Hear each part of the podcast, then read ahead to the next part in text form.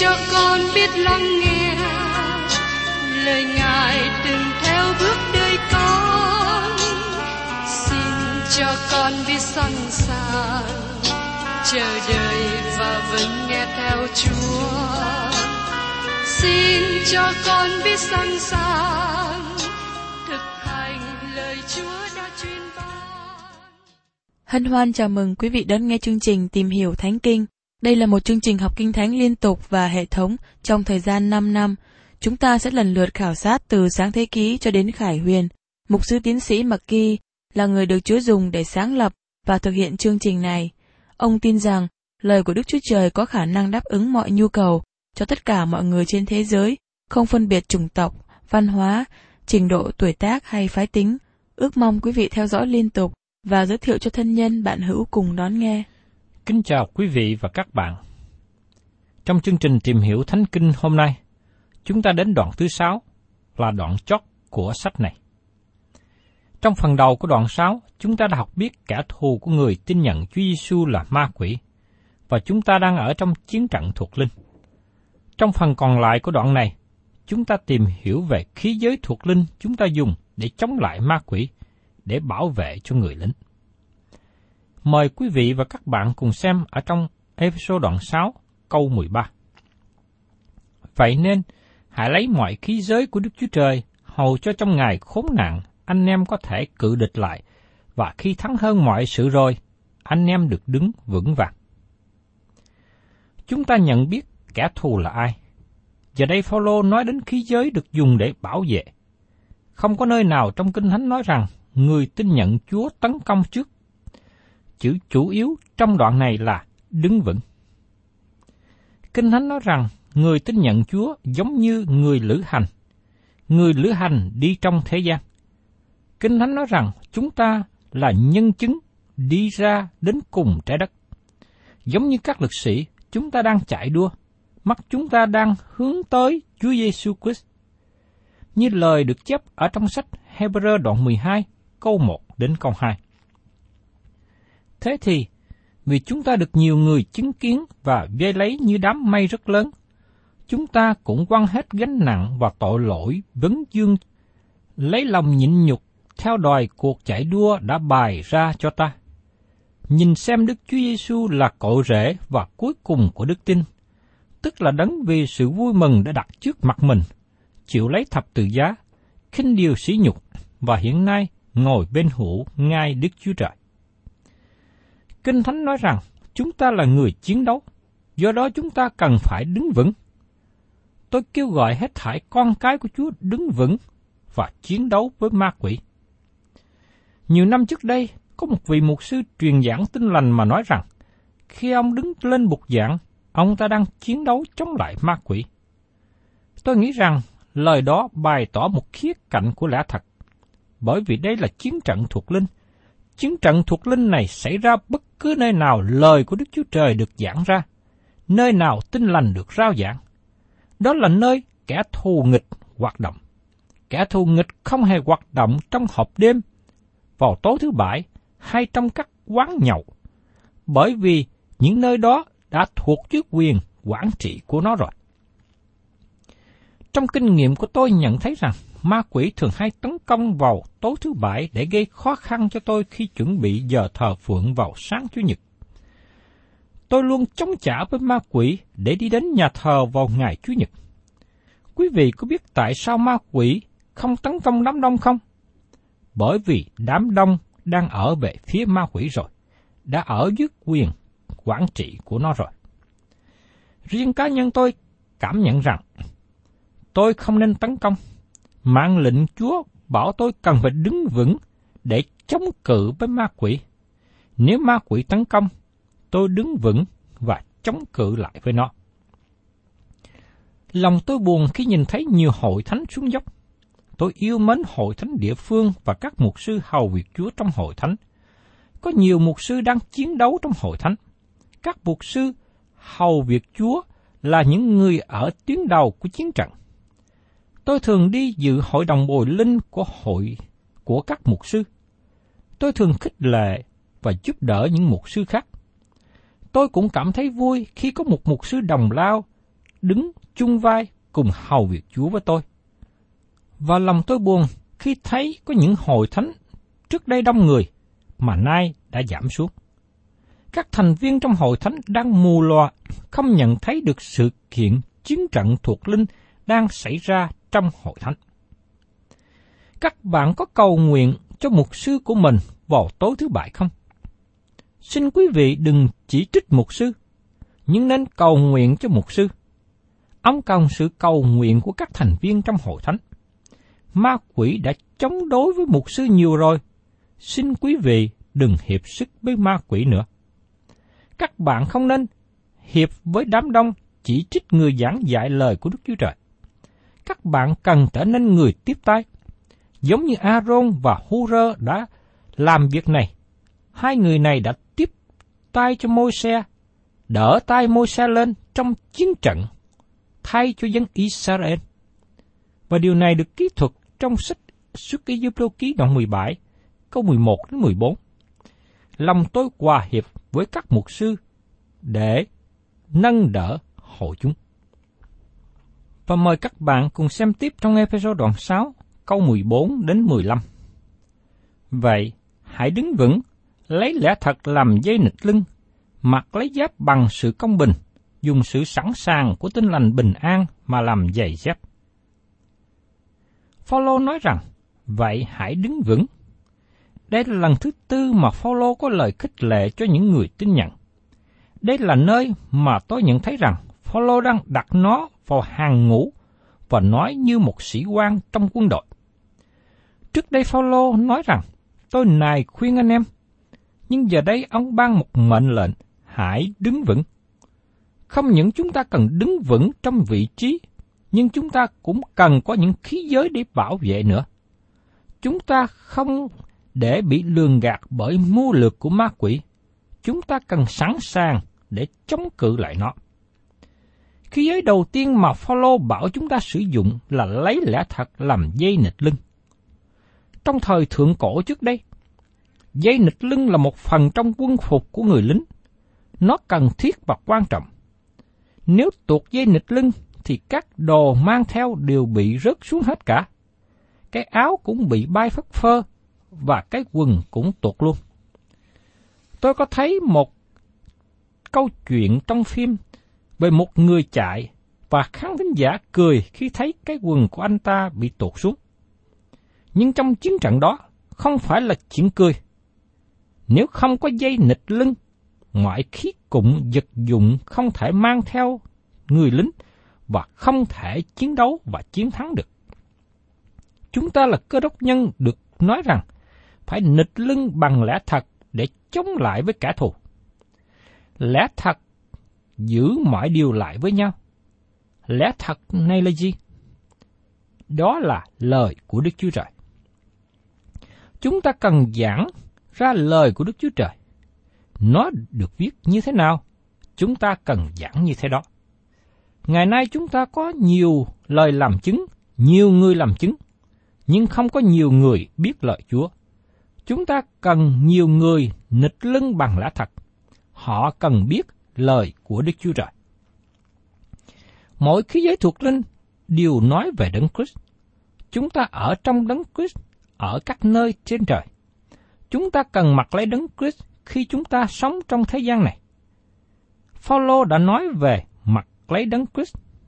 Đấng Christ là lẽ thật và chúng ta cần mặc lấy Ngài trong đời sống của chúng ta. Tất cả những lời làm chứng nào không làm vinh hiển danh của Chúa không nên nói ra. Có rất nhiều lời làm chứng chỉ làm vinh hiển cá nhân.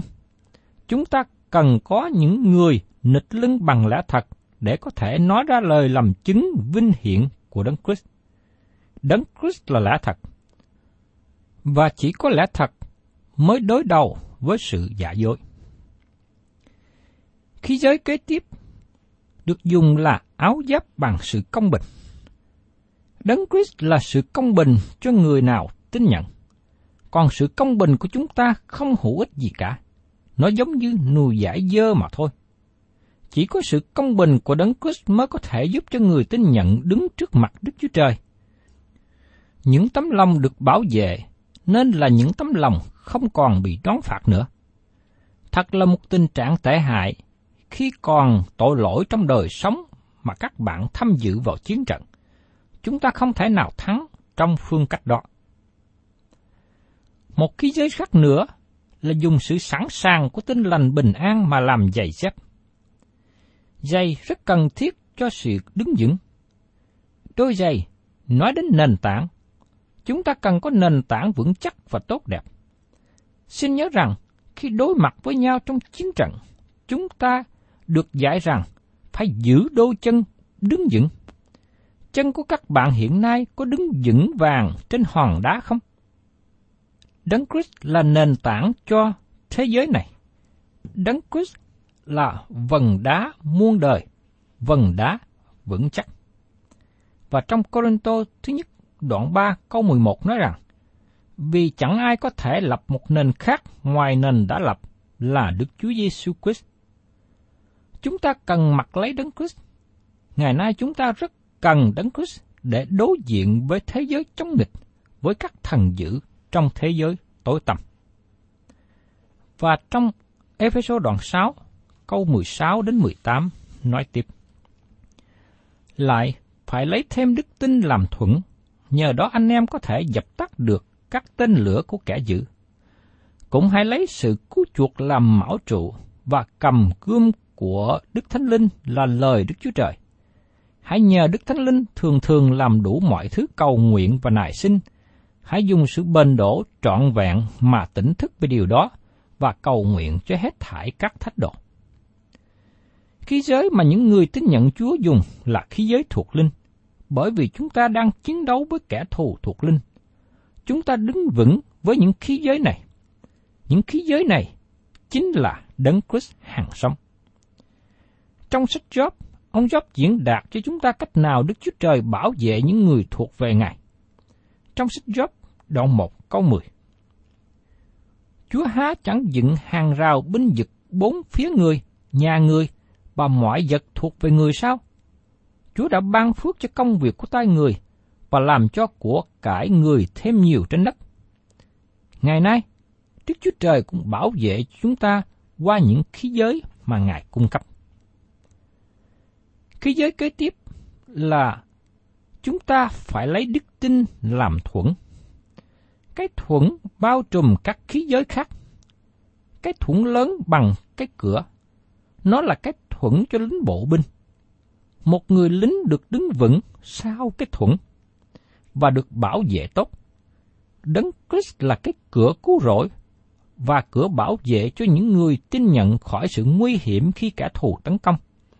Đấng Christ vừa là sự cứu rỗi, vừa là sự an ninh. Bởi đức tin chúng ta có thể vào trong cái cửa. Chúa Giêsu nói trong văn đoạn 10 câu 9 ta là cái cửa, nếu ai bởi ta mà vào thì sẽ được cứu rỗi. Họ sẽ vào ra và gặp đồng cỏ. Đó là sự cứu rỗi. Còn sự an ninh là gì? Đức tin đặt chúng ta vững chắc trong cánh tay của Chúa. Trong văn đoạn 10 có 27 và 28. chiên ta nghe tiếng ta, ta quen nó và nó theo ta. Ta ban cho nó sự sống đời đời, nó chẳng chết mất bao giờ, và chẳng ai cướp nó khỏi tay ta. Đức tin giúp chúng ta nắm vững chắc trong Chúa Giêsu. Đức tin cũng giúp chúng ta đứng vững phía sau cái thuẫn mà nó bảo vệ chúng ta khỏi mọi tên lửa của kẻ dữ. Tên lửa của kẻ dữ bắn nhanh và mạnh bạo. Chúng tiếp tục bắn đến. Chỉ có một khí giới để có thể ngăn chặn tên lửa xuống đó là thuẫn của đức tin. Nó giống như một cánh cửa lớn. Trước đây quân đội Hy Lạp đã dùng nhiều thuẫn này đặt phía trước họ và cạnh nhau, trong khi kẻ thù dùng mọi tên lửa bắn đến. Sau khi quân thù bắn hết đạn, họ phản công lại và chiến thắng. Đó là cách thức trước đây mà người Hy Lạp đã dùng. Họ dùng cái thuẫn giống như một cánh cửa đặt ở phía trước để chống lại tên đạn của kẻ dữ băng đến. Kế đến, chúng ta lấy sự cứu rỗi làm mão trụ. Cái mão hay cái nón dùng để bảo vệ cái đầu, giống như chúng ta thấy người lính đội nón cối sắt. Đức Chúa Trời kêu gọi tư tưởng của con người. Tôi nhận thấy rằng Ngài kêu gọi tấm lòng, nhưng Ngài cũng kêu gọi tâm trí nhận thức nữa. Qua Kinh Thánh, Đức Chúa Trời dùng nhiều lý luận với con người. Như trong sách Esai đoạn 1 câu 18. Đức Rô Va phán, Bây giờ hãy đến, cho chúng ta biện luận cùng nhau, dầu tội các ngươi như hồng điều sẽ trở nên trắng như tiết, dầu đỏ như son sẽ trở nên trắng như lông chiên. Và trong sách công vụ đoạn 24 câu 25, nhưng khi Phaolô nói về sự công bình, sự tiết độ và sự phán xét ngày sau, thì phê tích trung sợ nói rằng, bây giờ hãy lui, đợi khi nào ta rảnh sẽ gọi lại. Phaolô lý luận với phê tích và ông kêu gọi nhận thức của tâm trí và tấm lòng. Và trong Roma đoạn 10 câu 17, Phaolô nói rằng, như vậy, đức tin đến bởi sự người ta nghe, mà người ta nghe là khi lời của Đấng Christ được rao giảng. Đấng Christ là sự cứu rỗi cho tội nhân. Ngài là đấng nhận mọi sự vinh hiển. Sự cao trọng của mão trụ là đấng Christ. Ngài đem chúng ta đến sự cứu rỗi. Và trong Matthew đoạn 1 có 21 nói rằng, Người sẽ sanh một trai, người khác đặt tên là Giêsu, vì chính con trai ấy sẽ cứu dân mình ra khỏi tội. Ngay trước khi Đấng Christ được sanh ra ở Bethlehem, Ngài được nói là sẽ trở thành đấng cứu thế. Phaolô đề cập về mão trụ một lần nữa liên hệ đến sự cứu rỗi ở trong sách Thessalonica thứ nhất đoạn 5 câu 8. Nhưng chúng ta thuộc về ban ngày, nên hãy dè giữ, mặc áo giáp bằng đức tin và lòng yêu thương, lấy sự trông cậy về sự cứu rỗi làm mão trụ. Tất cả các khí giới vừa được đề cập là dùng để bảo vệ. Các bạn có chú ý điều đó không? Các khí giới này dùng để đối đầu ở phía trước. Không có một vũ khí nào dùng để bảo vệ phía sau. Không có một vũ khí nào dùng để cung cấp cho sự thối lui. Tôi tin và nhận thấy rằng khi một cô đốc nhân nào rút lui, người ấy mở đường cho kẻ thù đi vào. Giờ đây chúng ta thấy hai khí giới khác dùng để tấn công. Trước nhất là lời của Đức Chúa Trời, được gọi là gươm của Đức Thánh Linh. Như trong Hebrew đoạn 4 câu 12. Vì lời của Đức Chúa Trời là lời sống và lớn nghiệm, sắc hơn gươm hai lưỡi, thấu vào đến nỗi chia hồn, linh, cốt tỷ xem xét tư tưởng và ý định trong lòng. Đấng Christ là lời hằng sống của Đức Chúa Trời. Ngài dùng lời của Đức Chúa Trời để đối đầu với Satan trong giờ cám dỗ. Từ nơi miệng Ngài ra thanh gươm hai lưỡi, như được chép trong sách Khải Quyên đoạn 1 câu 16 và đoạn 19 câu 21. Ngài đạt được sự chiến thắng với thanh gươm. Thanh gươm đó là gì? Đó là lời của Đức Chúa Trời. Chúng ta cần thanh gươm bén ra từ miệng Ngài. Lời của Đức Chúa Trời là một khí giới mạnh mẽ để tấn công mà các bạn và tôi cần nên dùng. Khí giới thứ nhì dùng để tấn công là sự cầu nguyện. Hãy nhờ Đức Thánh Linh thường thường làm đủ mọi thứ cầu nguyện và nài sinh. Cầu nguyện trong Đức Thánh Linh không có nghĩa là đến với Đức Chúa Trời với một danh sách dài về những điều cầu xin. Nhưng nó có nghĩa rằng các bạn và tôi cần nhận biết kẻ thù và chúng ta nương cậy vào Đức Chúa Trời là nguồn năng lực thuộc linh để chiến đấu. Qua đó, chúng ta được đổ đầy năng lực thuộc linh của Ngài. Phaolô phân biệt sự cầu nguyện và sự cầu xin.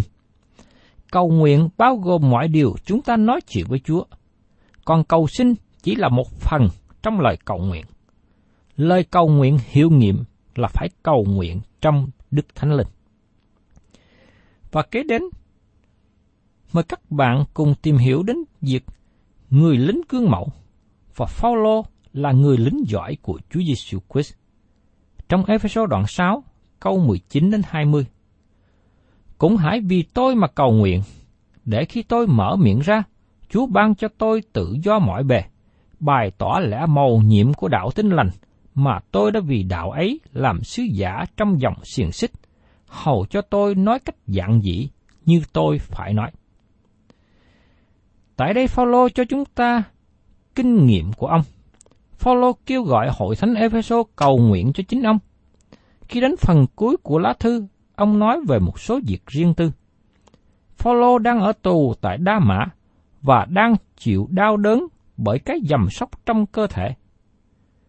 Ông không kêu gọi cầu nguyện cho bệnh tật của cơ thể được cất đi, nhưng ông cầu nguyện cho được năng lực để công bố sự màu nhiệm của tinh lành. Tinh lành là sự màu nhiệm mà nó chưa được tỏ ra trong cổ ước, nhưng giờ đây được tỏ bài ra. Tăng ước tỏ bài cho biết đấng Christ chịu chết vì tội lỗi chúng ta. Ngài bị chôn và sống lại vào ngày thứ ba. Đây là tin lành, là sứ điệp mà Phaolô đang rao giảng. Phaolô nói rằng ông là sứ giả trong dòng xiềng xích. Phaolô vừa nói về chiến trận thuộc linh và giờ đây chúng ta thấy Phaolô trải qua sự công kích của kẻ thù ngay thời điểm mà ông viết thơ này. Phaolô kêu gọi hội thánh cầu nguyện để ông có thể giảng tin lành một cách giản dị. Chúng ta cũng cần lời cầu nguyện tương tự như thế. Chúng ta cần mạnh dạn để công bố lời của Đức Chúa Trời. Và trong Ephesos đoạn 6, câu 21 đến 22 nói tiếp. Và tôi muốn cho anh em cũng biết những sự thuộc về tôi và việc tôi làm thì có ti chi cơ anh em rất yêu dấu của chúng ta là tôi tớ trung thành của Chúa sẽ báo tin mọi sự cho anh em. Tôi đã sai người đi, có ý cho anh em biết tình cảnh của chúng tôi là thế nào, để yên ủi lòng anh em. Tychicus không chỉ mang thư của Phaolô cho các tín hữu Ephesos, nhưng ông cũng tường thuật về hoàn cảnh hiện thời của sứ đồ Phaolô. Tychicus là mục sư của hội thánh Epheso. Ông là gương mẫu của nhiều tôi tớ trung thành của Đấng Christ trong hội thánh đầu tiên. Phaolô đặt tin tưởng nhiều vào nơi ông. Tin tức mà Tychicus cho biết sẽ làm dịu đi sự lo sợ của hội thánh Epheso về tình trạng của sứ đồ Phaolô. Tình yêu thương anh em được bày tỏ trong hội thánh đầu tiên. Chúng ta thấy được đề cập trong tất cả các thư tín của Phaolô. Ông có sự quan tâm thật sự đến anh em của mình. Và cuối cùng, trong bức thư Epheso là lời chúc phước. Mời các bạn cùng xem trong Epheso đoạn 6, câu 23 và 24. Nguyện xin anh em được sự bình an, sự yêu thương cùng đức tin ban cho bởi Đức Chúa Trời là Cha và bởi Đức Chúa Giêsu Christ. Nguyện sinh ân điển ở với hết thảy những kẻ lấy lòng yêu thương chẳng phai mà kính mến Đức Chúa Giêsu Christ chúng ta. Chúng ta cũng tìm thấy lời từ biệt của Phaolô được ghi lại ở trong sách Timôthê thứ nhì, đoạn 4, câu 6 đến câu 8. Về phần ta, ta đang bị đổ ra làm lễ quán, kỳ qua đời của ta gần rồi. Ta đã đánh trận tốt lành, đã xong sự chạy, đã giữ được đức tin. Hiện nay mão triều thiên của sự công bình đã để dành cho ta. Chúa là quan công bình sẽ ban mạo ấy cho ta trong ngày đó, không những cho ta mà thôi, nhưng cũng cho mọi kẻ yêu mến sự hiện thấy của Ngài. Phaolô phản ảnh về người lính giỏi của Đấng Christ và ông có một phần thưởng đang chờ đợi. Phaolô kết thúc với hai lời chúa phước. Hầu hết các từ ngữ quan trọng của tinh lành chứa đựng trong lời chúa phước này.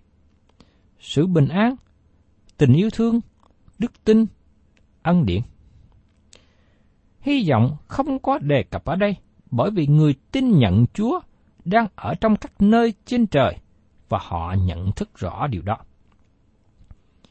Bình an là cách thức hay là lời chào thăm của người Do Thái. Một tội nhân cần phải biết ân điển của Đức Chúa Trời trước khi có thể kinh nghiệm được sự bình an của Đức Chúa Trời.